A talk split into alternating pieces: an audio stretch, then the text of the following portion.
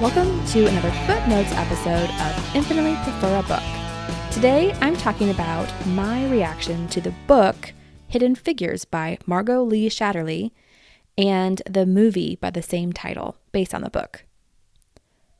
Last year, about January, one of my book clubs met to select books for the upcoming year, as we do every year, I suggested Hidden Figures by Margot Lee Shetterly because I was interested in the backstory of the movie, which I'd already seen and enjoyed. And a couple of people um, at that time, when I mentioned that I was suggesting the book for a book club, they're like, well, they'd heard that um, it was very dry and that this was just one of those rare cases where the book is actually worse than the movie and the movie just stick with the movie and don't even bother reading the book and so i was like okay that's good feedback um, i don't you know nonfiction isn't my number one go to all the time. So if you tell me that's a dry nonfiction, I'm probably not going to read it. But imagine my surprise when actually the book club voted for it. So um, I ended up reading it anyway for the book club. And I understood where the term dry was coming from. It definitely has.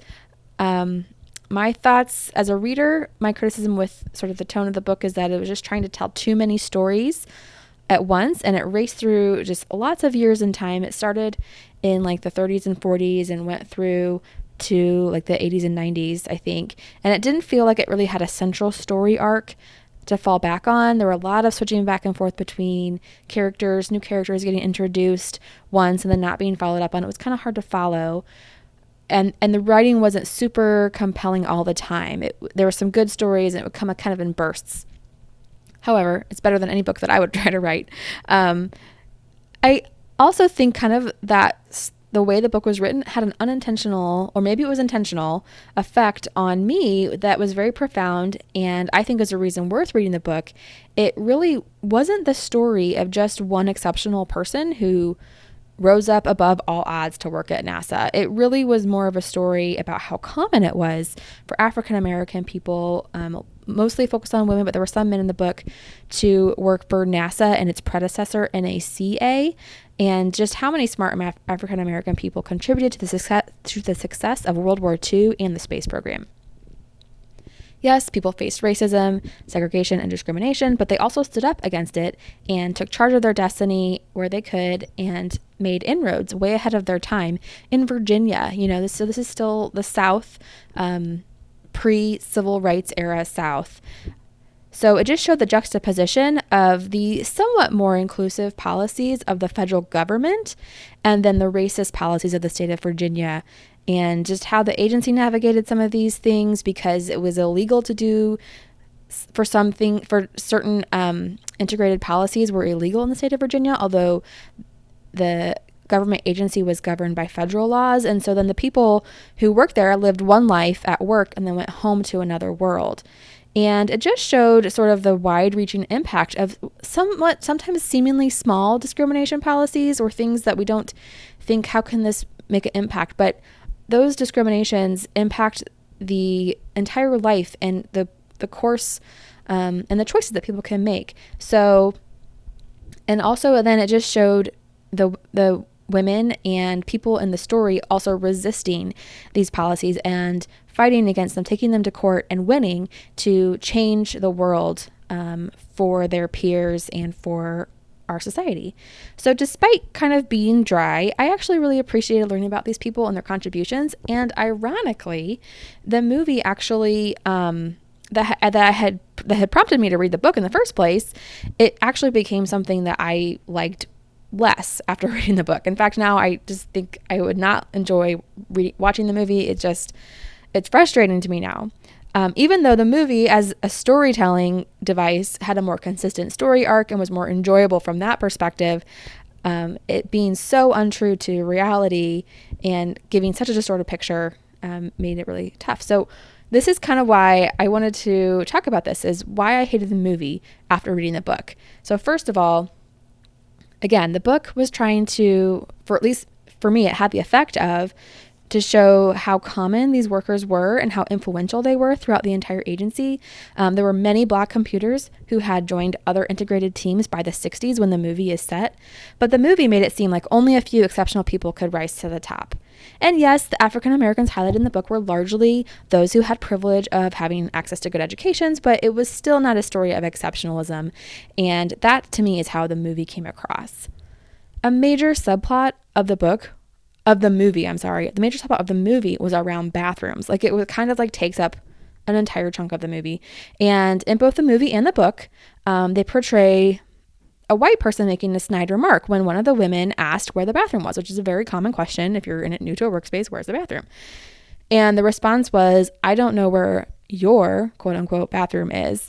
That's so disgraceful, so rude, so humiliating. And, you know, it is indicative of certain um, common prejudices that existed among Virginians and in the United States and just around the world. So, not surprising um, in that era that that would happen. Disappointing for sure. Um, and in the book, the women were hurt by this. This was, uh, you know, that is one of those stings that hurts. Um, but they decide to say, okay, well, I'm just going to find the bathroom and go to the bathroom that's closest to them. Like they just, they moved on and they just went to the bathroom. They didn't care that other white women were using the bathroom or whatever. But in the movie, there are just like several minutes of drama about where a character races across the, you know, this giant campus and to use the quote unquote colored bathroom and then appears to waste several hours a day this way. Not only is it like you know, kind of unrealistic that she has to pee all the time. I mean, that's kind of like a maybe a sexist thing. It's like, okay, we get it, you know. But just the fact that it's this big ordeal that she only is using the colored bathroom across campus. Um, and then it's perceived by her team that she's not working as hard because she's always gone. And then when her boss asks her why she's not working, she says it's because she has to go across campus to use the bathroom. And so there's this climactic scene, kind of spoiler alert a little bit, where her um, white boss basically has to come in and save the day so she can be a full participating member of the team and use the nearest bathroom. Um, and just, it's a perfect example of the white savior trope when in reality, the women in question had taken care of her needs. She had just fought for her own inclusion on her own and didn't need to be rescued. So, and just the fact that this entire representation, this entire like probably 15 to 20 minutes of the movie um, was just made up by Hollywood was really infuriating to me. Um, it really took power away from these courageous and super smart women who um, were fighting against the systems of oppression and and being trailblazers, and it gave it away to some white man who already had power. And just to kind of take a little tangent, you know, these footnotes episodes should really be called soapbox episodes sometimes, but the white savior um, idea has just been common among many famous stories that shed light on historical injustice, injustices. For example, to Kill a, to Kill a Mockingbird, um, Atticus Finch plays this role, and I think To Kill a Mockingbird got a lot of acclaim when it was published as being revolutionary. Um, in The Help, that was published in like the early 2000s, Skeeter was the one who published the stories of an African American of the African American domestic workers. Um, and The Help, while becoming hugely popular, it was widely read by book clubs everywhere, and it became just you know a major motion picture with A-list actors. It got some backlash because it played into this white savior concept. And I think it kind of shows the collective understanding of our society had changed from To Kill a Mockingbird, where white people need to understand that, uh, you know, we don't all have to be racist, to The Help, where we all. That, that story is kind of old, and we want to hear about the people who actually resisted and made change on their own. Um, I think it's important to share both kinds of stories, um, real and fictional stories about white allies who use their power and privilege to give voice to people who have less power. I think that's important because that that does need to happen. Um, but I think it's also really, really important to acknowledge the many times that people who have been oppressed have worked hard to fight or resist the systems that oppress them, and to not gloss over those um, in favor of assuming that it's these white people who are sort of deigning to give power to people.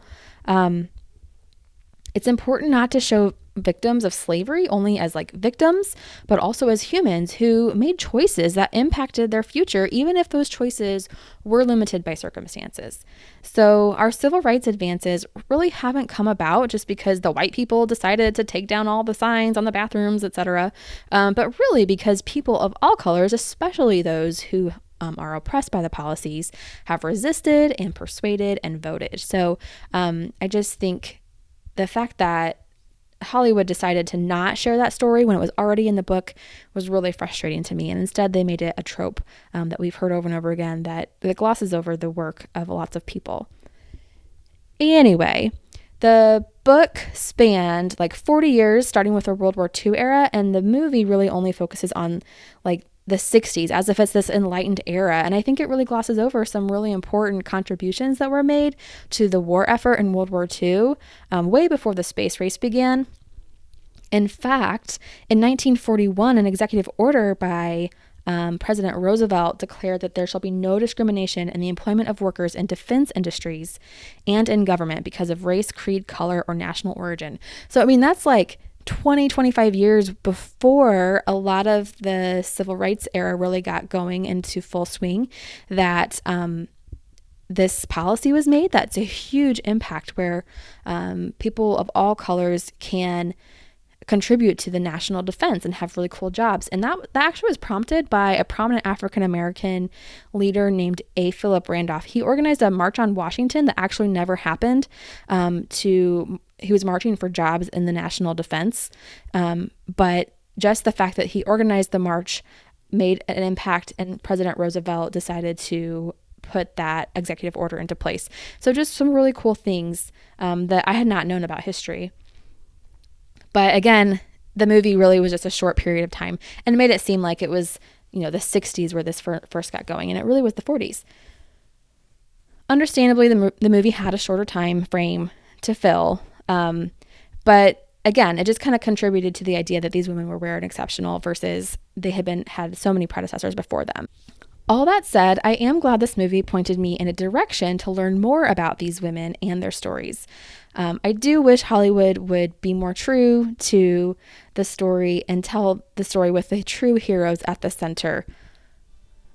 So, what about you? What did you think? This movie came out a few years ago. So, did you, did you watch the movie? Did you read the book?